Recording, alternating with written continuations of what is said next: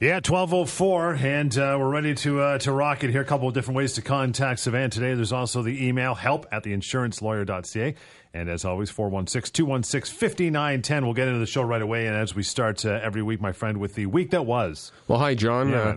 Uh, uh, hello to you and hello to our listeners. Uh, let's talk about one uh, case that uh, we spoke about a few times already, actually. This is a gentleman that had been listening to the show several times and eventually contacted me.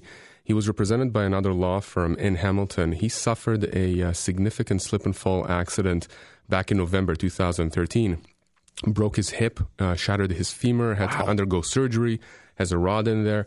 Uh, this gentleman is in his 60s, early 60s, and he was working as a tow truck driver. He couldn't work, and for God knows what reason, uh, his uh, the law firm that was representing him uh, simply did not start a claim for about a year or so which is crazy. And for uh, everyone who's listening, who's been listening to me for a while, I, I, I always say this when, when someone suffers a personal injury and we know who's at fault for the accident, you don't wait when someone is in desperate, you know, in, in a desperate situation. Yep. If, if they need money to, to bring in, to pay a mortgage, to, to pay for food, you know, you simply can't wait. You have to start these kinds of claims very early on to make sure that they go through the system as quickly as possible.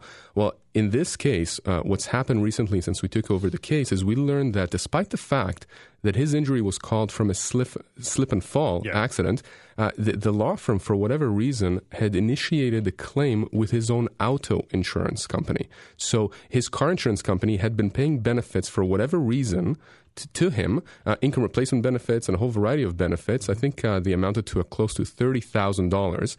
And again, I have no idea why, because it was a slip and fall. I mean, I understand the technical argument and, and I understand why they did it, but here, here's what's happened. The insurance company recently wrote to him and said to him, to, to, to my client now, uh, we are going to stop paying you those benefits. But guess what? Pursuant to Section so and so of the Insurance Act, we are going to ask for a repayment of all those benefits that we had paid you. What? And John, believe it or not, the Insurance Act does have a provision uh, that allows an insurance company to come back and say, you know, we made an error. It was a clerical error or whatever it was. And we are going to claim those benefits back. We're going to ask you to repay them. Doesn't matter if it was a dollar, $10,000, $100,000. And of course, you know, my client is it. freaking out. Exactly, he can't do it. I mean, he he, as it is, the family's struggling, uh, and so we had been going back and forth with the insurance company and we had tried to make technical arguments and we had tried to you know really put our foot down and say listen if you are going to go after him then you know what do they say john the the, the best defense is a good offense mm-hmm. we're simply going to go after you arguing that because you had paid all those benefits until now, not only have you forgone that right of repayment, but we're going to go after you for more benefits. Anyways, the long and short of it is that just this week we got uh, word that the insurance company has said, you know, uh, we're not going to be seeking repayment. Cut their losses. We're going to cut their, we're going to wow. cut our losses. Good. But what's the lesson here? The lesson is this: there are a lot of very good lawyers out there. There are very uh, the, and and there are obviously a lot of lawyers out there who are not that good. And so, if you have a personal injury lawyer, you have to make sure that uh, you know you choose your lawyer uh, in the right way. You make sure that you do your research. You make sure that you go to someone to a law firm that's reputable, uh, th- that is known in the industry. And for a lot of people, of course, they're going to say, "Well, how do we know?" Mm-hmm. We're seeing all those billboard ads, those yep. radio ads. Well, you know, you do your research. What can I tell you? You know, give me a call and I'll tell you who. You know, if you have a if you have a, if you have a lawyer, I, I can certainly tell you. Uh, you know, if your claim is progressing uh, properly or not. Uh, at the end of the day, these kinds of claims are not difficult to resolve. They do take a little bit of time uh, because we have to make sure things are done correctly and they're done correctly from the beginning. Uh, unlike in this case, where that basically derails the claim, that the actual claim that we are now going to start against the parties who are really at fault for the accident. 416 870 6400 star 640 on cell if you have any questions. Uh, since we're uh, kind of uh, talking about stuff on the road, let me ask you uh, this question. This is something that people automatically assume they know the answer to. And uh, technically, if someone is uh, they're about to make a left hand turn on an intersection, right? Yellow light, crash with an oncoming car coming through, who's at fault? Automatically, everybody says turning left. The guy turning left is automatically at fault. Automatically, we think that. Okay. And, and, you know, a few shows back, I mentioned that there is actually a, a law out there, legislation. If you were to go to Google and you type in Ontario fault determination rules, okay, Ontario fault determination rules, you click on the link that comes up. That's actually legislation that we have in Ontario that insurance companies look at to determine who's at fault. It actually has charts, it has diagrams wow. that show you a variety of scenarios. Now, here's the thing to understand insurance companies may look at those diagrams and say, well, here's a scenario and here's the person who's at fault for the purposes of figuring out who's going to be paying for the various claims, yep. That doesn't necessarily mean that that's, you know, if there's a claim for injuries, that that's how it's going to play out. What do I mean by that? Well, I can have someone, for example, that I'm representing who was making that left hand turn.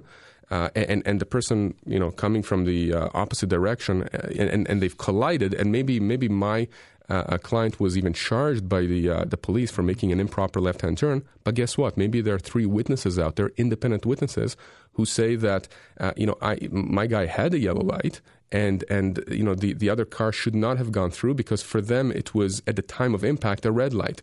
So maybe right. there's an argument here that it's not really hundred percent. Uh, it's not cut and dry, my guys. Right? It's not cut and dry. Yeah. It could be a 50-50 could be 75 25 so we have to look at all the facts and every every scenario out there uh, you know you have to examine its own facts even in rear end collisions john believe it or not you know i keep telling people when someone is tailgating you and, and, I think this week I had about five people, five different instances, tailgating me on the highway as I'm coming to the office. And of course, you know, the instinct that you have because you get really angry is to just slam the brakes. Yep. Don't do it. Don't do it because even first of all, if there's a crash, people can get injured. You can get injured. People in yep. your car can get injured. The other guys, uh, whoever was in the other car was getting, uh, you know, could get injured. But uh, from a, from a purely legal standpoint, yes, the other person behind you will be found probably liable for your injuries. But guess what? There's going to be a reduction here because you slammed the brakes. You were part of the cause of the accident. Okay. Whether or not you want that to be the case or not, it's irrelevant. Right. If this goes before a judge or a jury, I'm guaranteeing you right now, if the evidence comes out that you slammed your brakes, you're going to be held partially at fault.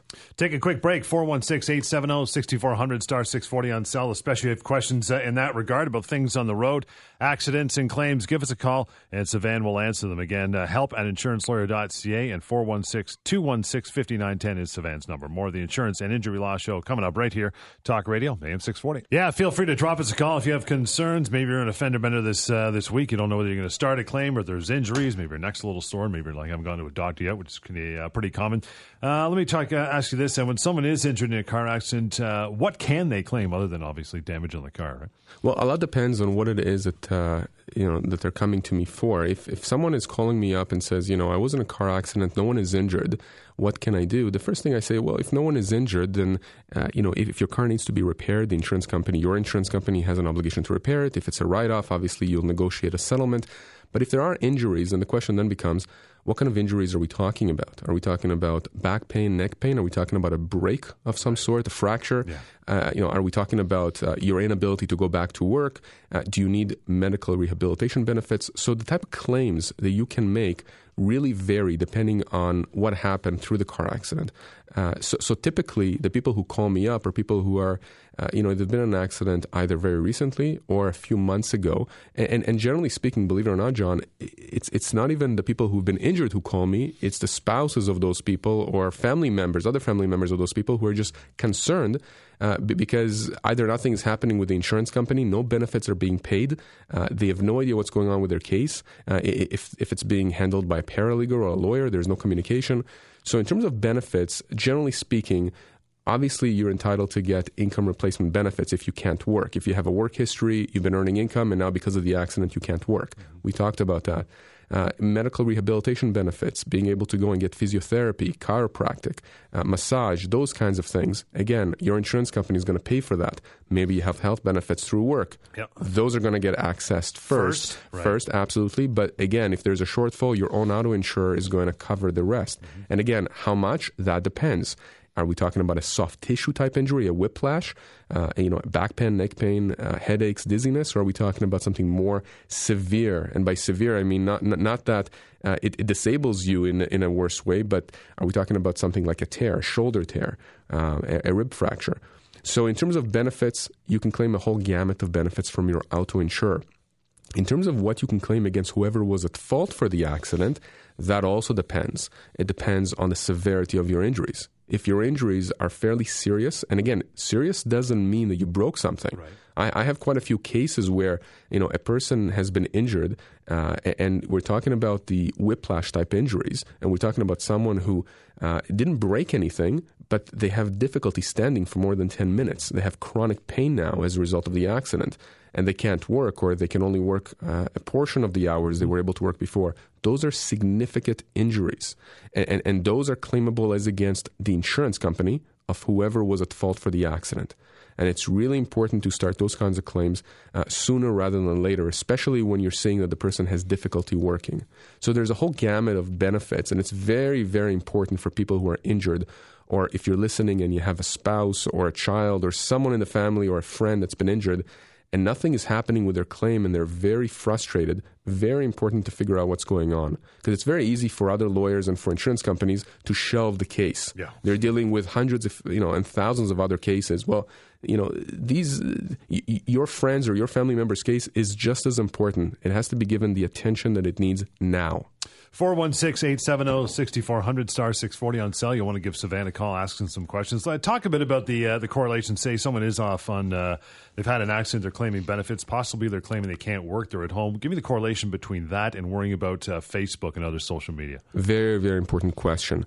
Uh, and it's important, uh, and it's getting more and more important as insurance companies and insurance defense lawyers become more sophisticated in how they investigate claims. Uh, you know, all of us are on social media in one form or another, whether it's Twitter, whether it's LinkedIn, Facebook, whatever it is. Well, insurance companies, adjusters, defense lawyers, they're going to go uh, to those sites. They're going to Google you uh, if you've made a claim. They're going to do some investigation. They're going to try and figure out if they can find anything uh, that shows that what you have submitted, the injuries that you're claiming, if they make sense.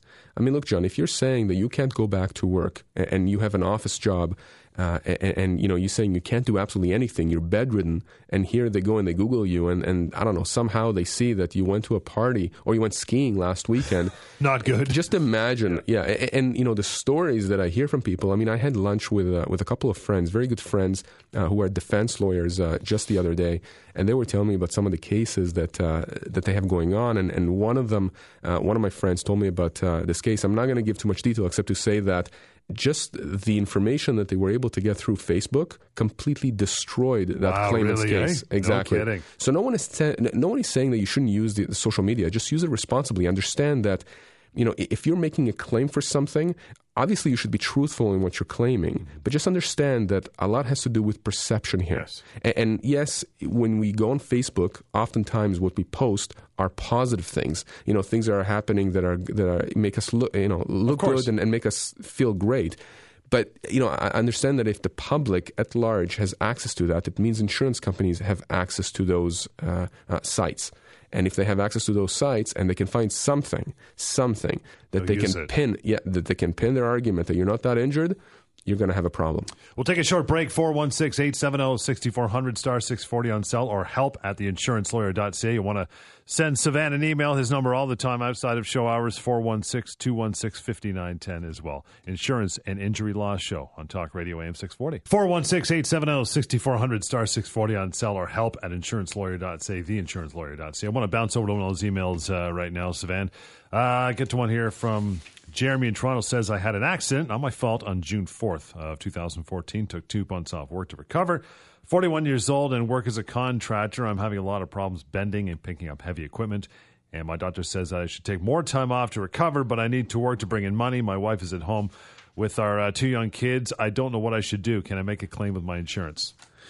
Wow. Um, s- sounds like a fairly serious uh, accident. I mean, 41 years old. Uh, and now we know it's not his uh, fault. The accident was not his fault. Uh, obviously, we'd have to investigate that, uh, you know, to figure out exactly what happened. Uh, he was off work for a couple of months. Yes, he has a claim, absolutely, 100%. First of all, he has a claim with his own auto insurance company. He should be getting money for those two months, except for the first week. Okay, the first week after an accident, you're not entitled to income replacement benefits. Right. But after that first week, you're entitled to start receiving those, and uh, you know you should be getting them up to four hundred dollars a week. There's a formula. We spoke about that. They look at uh, y- you know your income for the last X amount of weeks, and they take seventy percent of that, and that's how they figure out how much you should be getting. Okay, but you're entitled to get up to four hundred dollars a week, sixteen hundred bucks a month generally. Uh, now he's going to be entitled also to um, to medical rehabilitation uh, benefits, uh, you know, to make sure that uh, you know he, he, gets back on track. So chiropractic, massage, all that kind of stuff. Now, my concern is this: that he wrote that his doctor says he should take some more time off to recover. Yeah. And, I see this a lot with people who say, you know, I have to go against medical advice here. Uh, what do I do? And and that's it's a conundrum because on the one hand, if you go back to work first of all, you're going to make your, your situation worse, your physical situation worse, presumably, um, because you're aggravating your injuries. But on the other hand, you can't afford to stay home. So what do you do? And what I tell people is, this is a decision you have to make with your doctor. I can't tell you what to do. What I can tell you is that if I'm in that situation and I have to go to work, I'm going to go to work because at the end of the day, despite my concern about my own health, I have to make sure that you know my my family's fed, that I'm able to pay the mortgage. The problem is what happens down the road where because I'm aggravating my injuries, because I'm working, I can't work. Well, again, that's why it's so important to start these kinds of claims immediately. Now, he says that the accident happened uh, in June, I think he said, right, yeah, John? June 4th. June 4th, okay. Uh, so, so half a year has passed, over half a year. I really hope that he has a lawyer. If he doesn't, give me a call right now uh, because we have to start a claim immediately against whoever was at fault for the accident and and you know very very important to make sure that uh, everything is documented by the doctor all the injuries very important to make sure that the employer is aware of the accident, uh, that the employer is accommodating you. Uh, I see a lot in situations where employers, for whatever even uh, uh reason, tell people who are injured, "Don't come back until you're 100% okay." Uh, you know, there there are issues with that kind of an approach. And and John, as you know, we we do a lot of employment law in our firm as well. So we we oftentimes have people who are injured and have difficulties at work, and we're able to take mm-hmm. care of both problems at the same time. Um, and and so uh, you know for, for this individual who just wrote this email, very serious claim. Give us a call uh, uh, first thing uh, Monday morning. We'll give you a call and and we will deal with your claim. Jeremy, if you need that number, 416 216 5910. You want to call us here in the show right up until 1 o'clock. It's 416 870 6400.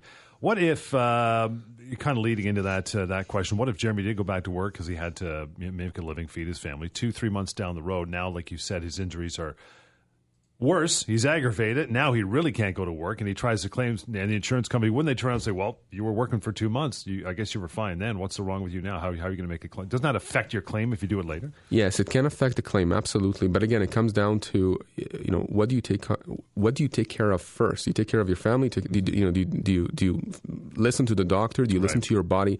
Uh, you know. It, at the end of the day, I'm less concerned with what the insurance company is going to say or do because we can deal with the insurance company. Uh, and, and, you know, for the most part, John, adjusters who are adjusting these kinds of claims uh, for the insurance companies, they understand very well that people are in a predicament. And even though they may toe the party line and say, why did you go back to work? Or the fact that you went back to work means that you are better or not right. as injured, that is nonsense. If anything, when I argue against the insurance company on that point, I say, well, wait a second. That actually shows that my client is credible. It shows that my client did not simply stay at home, watch TV all day, do absolutely nothing, blaming everything on the accident. No, my client, and I have a lot of those, by the way, John, people who have tried to go back to work several times and have failed repeatedly because of their injuries. So for the insurance company to take the position that because you tried to mitigate your damages, that's the that's the legal word, mitigate. Mm-hmm. You've tried to lessen your damages by trying to not lose income, by trying to go back to work. In my mind, in my view, and I think any judge would agree, that builds up my client's case. That that shows that my client has tried everything they can in their power to go back to work, which means that my client's claim is stronger which means that I can recover cool. the compensation that they are entitled to. Is it difficult to make a claim for benefits in a car accident? No, it's not difficult at all. Absolutely not. Uh, and, again, we have to distinguish between the two type of claims: the claim that we're making against our own client's insurance company, and the claim against the at-fault driver. Right. These claims are not difficult, and you know many times people come to me, they come to me after they've done a little bit of their own research. They've Googled benefits, car accidents, they're getting a ton of information. They don't know how to sort through the maze. Mm-hmm. Maybe they've spoken to a few lawyers, uh, and the lawyers have explained parts and pieces of how the law works. It's not difficult. I've said this many times. It's it's technical, but it's not difficult. So, you know, if you were to give us a call and, and we were to look at your case, we would be able to tell you within minutes what benefits are you're entitled to, uh, uh, w- what the potential success rate is of your kind of, of claim, and then you can make a decision. And you know, it's an informed decision, which is much better, obviously, than making a decision in the absence of this information. And barring a phone call uh, right after the show, you can also go to myaccidentquestions.com, right? A lot of stuff uh, That's that right. you're willing to ask has probably already been asked, and you can uh, surf through all the questions and answers uh, that are out there already. 416 870 6400 star 640 on cell. And Savan directly is 416 216 5910 and help at theinsurancelawyer.ca. More of the Insurance and Injury Law Show. Coming up on Talk Radio AM 640. 1232, you want to slide a quick email over to Savan, you can as well. Help at theinsurancelawyer.ca. In fact, we'll get one from, uh, we'll go to Amanda in Richmond Hill says, My mother slipped on a messy floor in a store in November. She's 72 years old and broke her hip. She had hip replacements and was hospitalized for a very long time. Now she needs a lot of help at home. What can she do? And is the store responsible?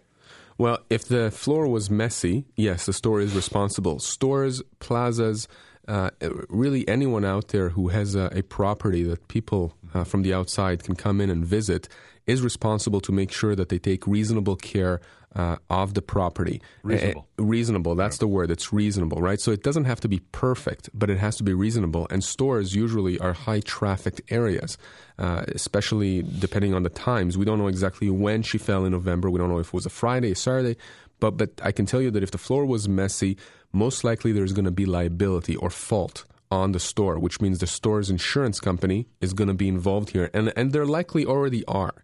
Uh, because, because the insurance company, insurance companies for stores and plazas and those kinds of places usually get informed of these kinds of incidents immediately after the incident takes place, so that the insurance companies can start their investigation internally. Okay. And most people are unaware of that, uh, but, but, that's what happens, and, and it's a good thing that happens because then they can capture all the information that they need uh, and, and and collect the documents they need. So in this case, for Amanda.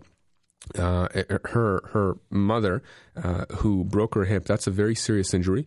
Uh, I don't have to tell that to you, uh, you know, yeah. to, to, to, tell you that. But it, it, the reason I say it's, in, it's, it's serious is not only because of the injury itself, but because she's 72 years old, mm-hmm. and she, if she was hospitalized for, for, for a long time, it probably means that uh, there were issues with whatever treatment she was getting. I mean, I've, I've had cases where uh, I've had clients who had hip fractures, and then there were infections. They had to have surgery again, wow. Uh, have everything open up. So it's very, very important in these kinds of situations to again start a claim or the dialogue with the store's insurance company early on.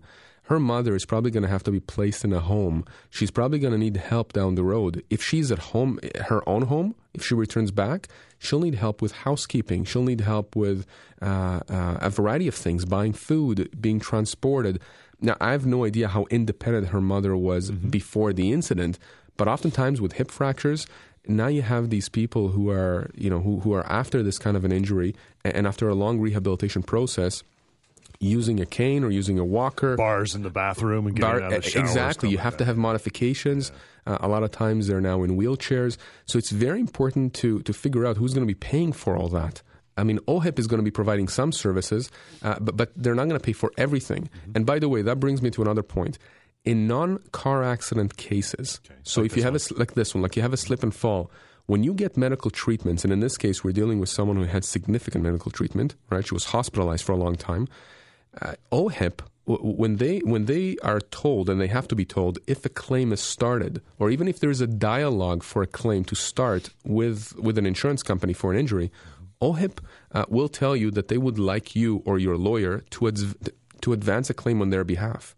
So in other words, you went to the hospital, they treated you. OHIP had to pay the hospital, the doctors, uh, everyone else that was involved OHIP incurred they want those to claim costs. It back. They want to claim it back. Wow. And the problem is that you know when people try and resolve these claims by themselves, uh, oftentimes, first of all, they don't get compensated as they should for the full gamut of of, uh, of compensation that they're entitled to. But in addition to that, if you settle a case like this, whether it's you by yourself on behalf of a family member or your lawyer does that, and does not involve OHIP, OHIP can come back and make a claim against you for the money that you really? ought to have advanced for them. Exactly. Now they have an office in Kingston. This is called uh, it's called the OHIP subrogated office, and uh, you know they, there's adjusters there that work for OHIP, and that's all they do. They do they, they deal with lawyers and paralegals and, and individuals who are trying to resolve these kinds of claims, non car accident claims in Ontario.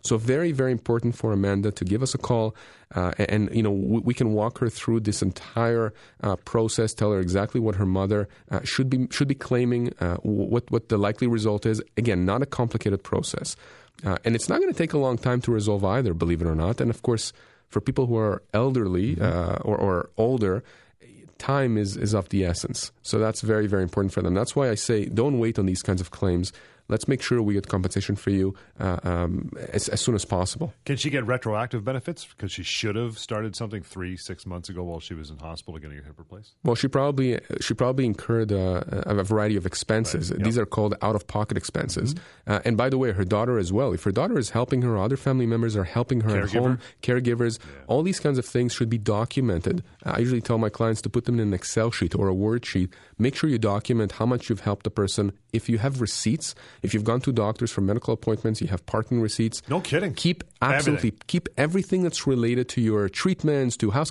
anything that's an expense because of this injury. And, and we'll make sure that we tabulate it. We make sure that we then advance it as its own claim in addition to everything else, to the pain and suffering claim, to everything else. And by the way, John, just for listeners out there, uh, a hip fracture mm-hmm. uh, is usually assessed by, by a court uh, for pain and suffering purposes at, being uh, valued at around ninety thousand to one hundred and twenty thousand dollars for the pain and suffering for the hip fracture. Now, of course, you know we have exceptions. Sometimes it's higher, sometimes it's lower, but generally speaking, it's about ninety thousand to one hundred twenty thousand for the pain and suffering alone. But what happens, John, if that person is now going to need uh, round the clock care, care, or care yeah, yeah. four hours a, a, day or whatever that is? Very important to make sure we get the right experts on the case to make sure that they give us uh, an assessment and a full detailed report of what this person will need going forward, and then giving that to an accountant to crunch the numbers. So a claim like that that could potentially be valued at $100,000 for pain and suffering, yeah. and some lawyers, by the way, will try and resolve a claim like this for 100 grand.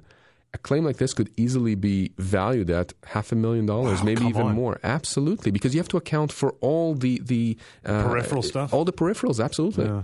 I mean, if you have a family member who now is unable to, to work because they have to take care of their mother, again, very, very important to go through the, the full analysis. Mm-hmm. So, you know, that's something that people should be aware of that injuries in and on themselves, yes, there is a value to the pain and suffering, but there's a lot of peripheral type of, of damages that we have to account for. 416 870 6400 star 640 on cell. You'll want to give us a call or email us help at theinsurancelawyer.ca. And Savan's number anytime 416 216 5910 outside of show hours. The Insurance and Injury Law Show continues on Talk Radio AM 640. 1242. Still got some time to throw us a question or an email as well. Help at theinsurancelawyer.ca. And uh, just throw it right across your bow. Do you need a lawyer if you've been injured? You know, the short answer is yes. And the reason I say that is because uh, oftentimes when I see someone who doesn't have a lawyer and they've been injured, and they come to me after they've been completely overwhelmed with the paperwork and the response they've received from the insurance companies asking them for various things, they, you know, it's it's like it's like most other things. You know, I mean, if you know how to change the oil in your car, then do it. You know, but if you have to have your engine rebuilt, unless you're a mechanic, don't don't even go there. It's just not worth it. It's just not worth it. Uh, again, the law the law is not what it used to be hundred years ago. Just like medicine is not what it used to be hundred years ago. It's very specialized. Uh, that's all we do at the firm. We do personal injury and insurance and employment law. Those are the areas. So all our lawyers, our entire team, uh, is really trained and educated to do that. And can you know can can you deal with your with your claim by yourself with the insurance company? Can you do it on behalf of a friend? Yes, you can. But you're probably going to end up with a resolution uh, that reflects something like 10 cents on the dollar of what the person who's injured was supposed to get. Oof. And, you know, oftentimes, and we spoke about that before as well, if you're dealing with the adjuster directly and you're giving a statement, for example, a lot of times without a lawyer, it's all language. Yeah. You may actually even foreclose your ability to make uh, uh, you know, to make a claim for compensation because you said something and you signed a statement uh, that really um, forecloses your ability to argue that they're negligent. So again, very, very important. I would say, listen, if you're injured, at the very least, get the information. Call just to get your options. Call just to get an analysis. I mean, it doesn't cost anything. We're not charging you for talking to you. Uh, you know, and we spoke about that before. Even when you take on your claim, you're not paying anything up front. I mean, we're in the same boat as you. These kinds of claims resolve uh, in, in, in a way that there is some kind of a settlement at the end and you know we get a percentage. It's that simple. I mean, if we don't recover for you, then we simply don't Get get, anything. We get nothing. So we have to assess, uh, you know, to assess the case, you know, very very carefully as well. We have to make sure that you know we are looking at all the angles. And, and, and that's how it's done. And you know, for somebody to say I'm going to do it by myself, sure, go ahead, uh, but you know, it's at your own peril.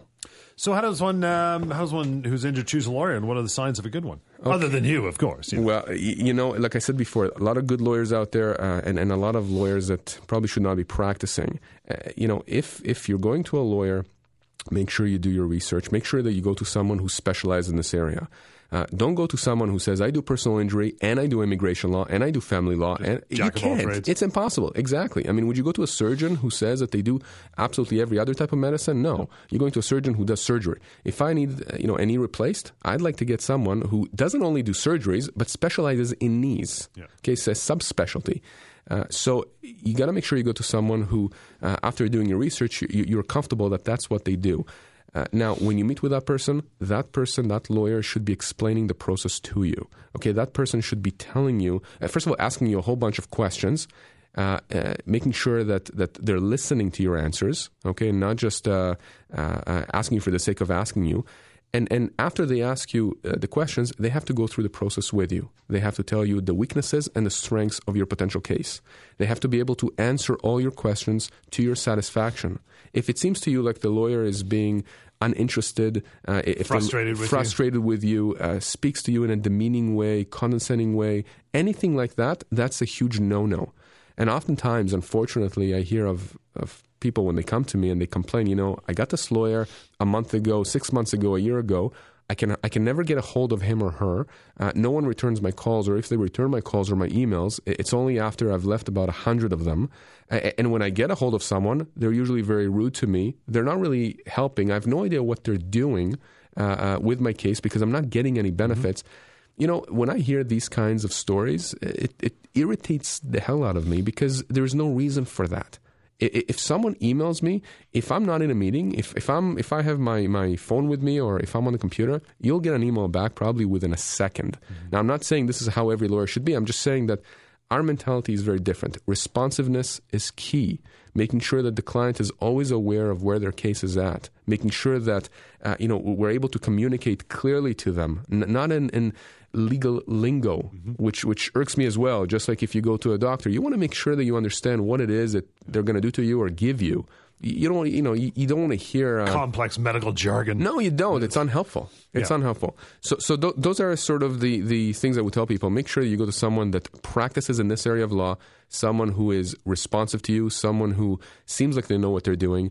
And, you know, at, the first sign of, of a problem or a concern that you have that's not being addressed, that's a red flag. You got to make sure that, uh, you know, even after you sign that dotted line that says that they're your lawyers, that they actually work on your case, that they start your claim when they say that they're going to start your claim.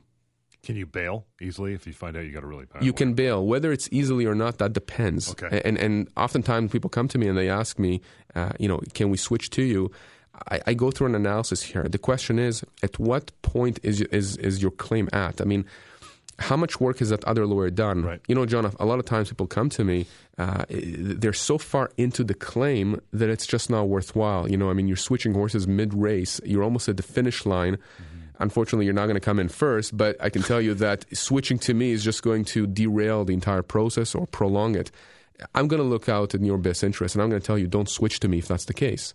But oftentimes, when your claim hasn't even started, so for example, in a car accident claim, Yeah. you may be getting benefits from your insurance company, but for whatever reason, the lawyer hasn't started your claim in a year against whoever was at fault. Good time to move on. In that case, absolutely, I can help you 100%. But again, if I know the if if I know that the lawyer who's helping you has a good reputation, and, and this personal injury bar, it's actually quite small. I know, yes, Toronto is a huge city. Uh, this is a big market, but you know, the lawyers that practice in this area know each other. And if I think that lawyer or law, that law firm is good, I'm not going to tell you to switch. I'm going to tell you, listen, stick with them. Maybe I'll even give that person a call, and I've done that before. You know, the lawyer saying, listen, you know, this person came to me. There are concerns. Please work with Give 'em a them. Kicking the ass to get moving. right? Absolutely. I'm not. I'm not telling anyone to switch, whether it's to me or anyone else. But you got to make sure that your claim is is worked on. 416 870 6400 star 640 on cell. You want to give us a call in the last uh, few minutes of the show or help at insurancelawyer.ca. Just got some more emails. I'll get to one of those after the break as well. 416 216 5910 is Savan's direct number, the Insurance and Injury Law Show on Talk Radio AM 640. I did mention I want to bounce over to an email, uh, a cool one, or at least an important one before we, uh, we wrap it. I'll get to it right now. My friend, you can answer this. Jason in Mississauga emailed us help at insurancelawyer.ca. The insurancelawyer.ca says, I've been on uh, long term disability for the past three and a half years. And now the insurance company says that there is insufficient medical proof that i am still disabled. It's basically what they're saying. They said that they will issue my payments until January 31st, and then I will be on my own. Panic has set in. What can I do? Wow. Okay. Right. Uh, so they've been paying for three and a half years, which means that they are over the two-year mark. We and we the, spoke the about magic this. phone call. Exactly. Yes, we, we've spoken about this before. That with long-term disability claims, for the majority of these types of uh, of cases Within the first two years of disability, the test is can you do your own employment? Can you do your own job? After the two year mark, is can you do any job for which you're suited by education, training, or experience? So it's not can you do any job. It's can you do any job for which you're trained for, uh, or educated for, or have experience in. And uh, you know, in, in, this case, I can tell you that for three and a half years, for a year and a half past the two year um, uh, mark, they've been paying him. Obviously, they had sufficient medical proof at that point. And and you can imagine that Jason is going to be very, uh, you know, very very uh, concerned with this because he's probably uh, got again a mortgage or rent. Uh, he, he, he probably has a family.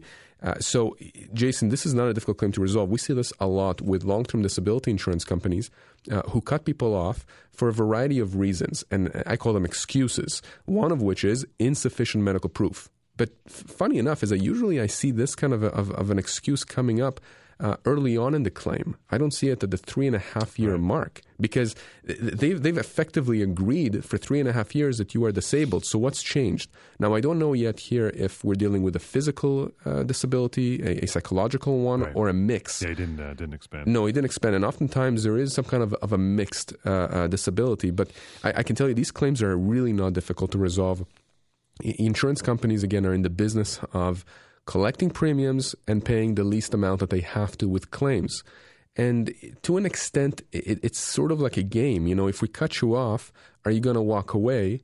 Um, I mean, really, you only have a few scenarios that can happen here. Either you'll walk away when we cut you off, uh, you know, being disgruntled, but still, we save a chunk of change here, yep. uh, or you're going to get a lawyer, and and you know, we're going to resolve the claim with your lawyer for hopefully less than what we would have paid you had we had to pay you until age 65, or we, we take the claim all the way and we try and have a judge uh, adjudicate it. Well, guess what? I, I, tell you that a huge number of these claims, probably in the 95% uh, uh, percentile, do not go anywhere near a court.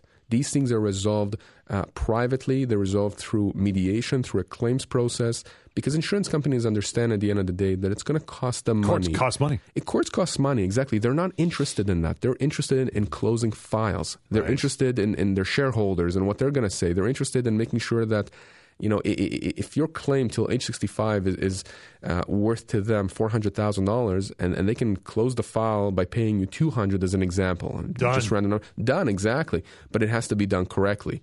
Uh, uh, the, the, the, proper medical reports have to be obtained. The mm-hmm. claim has to be structured in a certain way. And once we start it, it doesn't take a long time to resolve. Again, not complicated, but technical. So give me a, maybe even a percentage. How frequently do your clients recover compensation for their injuries?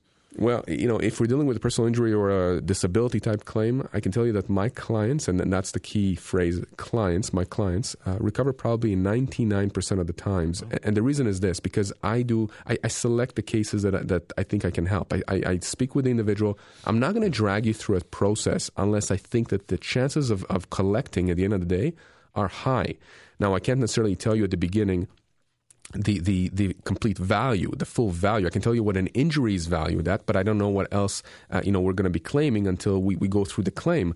But I can tell you that it's in the 99% range. And the only reason there is a 1% that don't collect is because either somebody decided not to tell me something uh, that was right. quite key, uh, or they've done something uh, through the claim, you know, that uh, the circumstances change. So, for example, you know, like we discussed at the beginning, they uh, uh, they they are injured, but on their Facebook they start posting all They're these deadlifting. things. They're deadlifting exactly, which which kind of causes you know calls into question the entire claim. In which case, you know, my my my strategy at that point uh, uh, becomes not how much I, I can I can uh, get for them, but you know, can I get the insurance company off their backs now because they're going to ask for their costs. Yeah.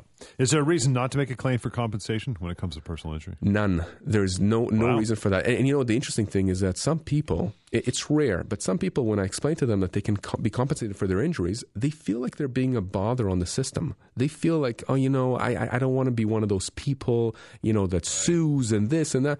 This is nonsense. If you want to, if you want to go ahead, you know, if you want to give the insurance company a gift by not making a claim, by all means, Keep paying. that absolutely keep paying into it.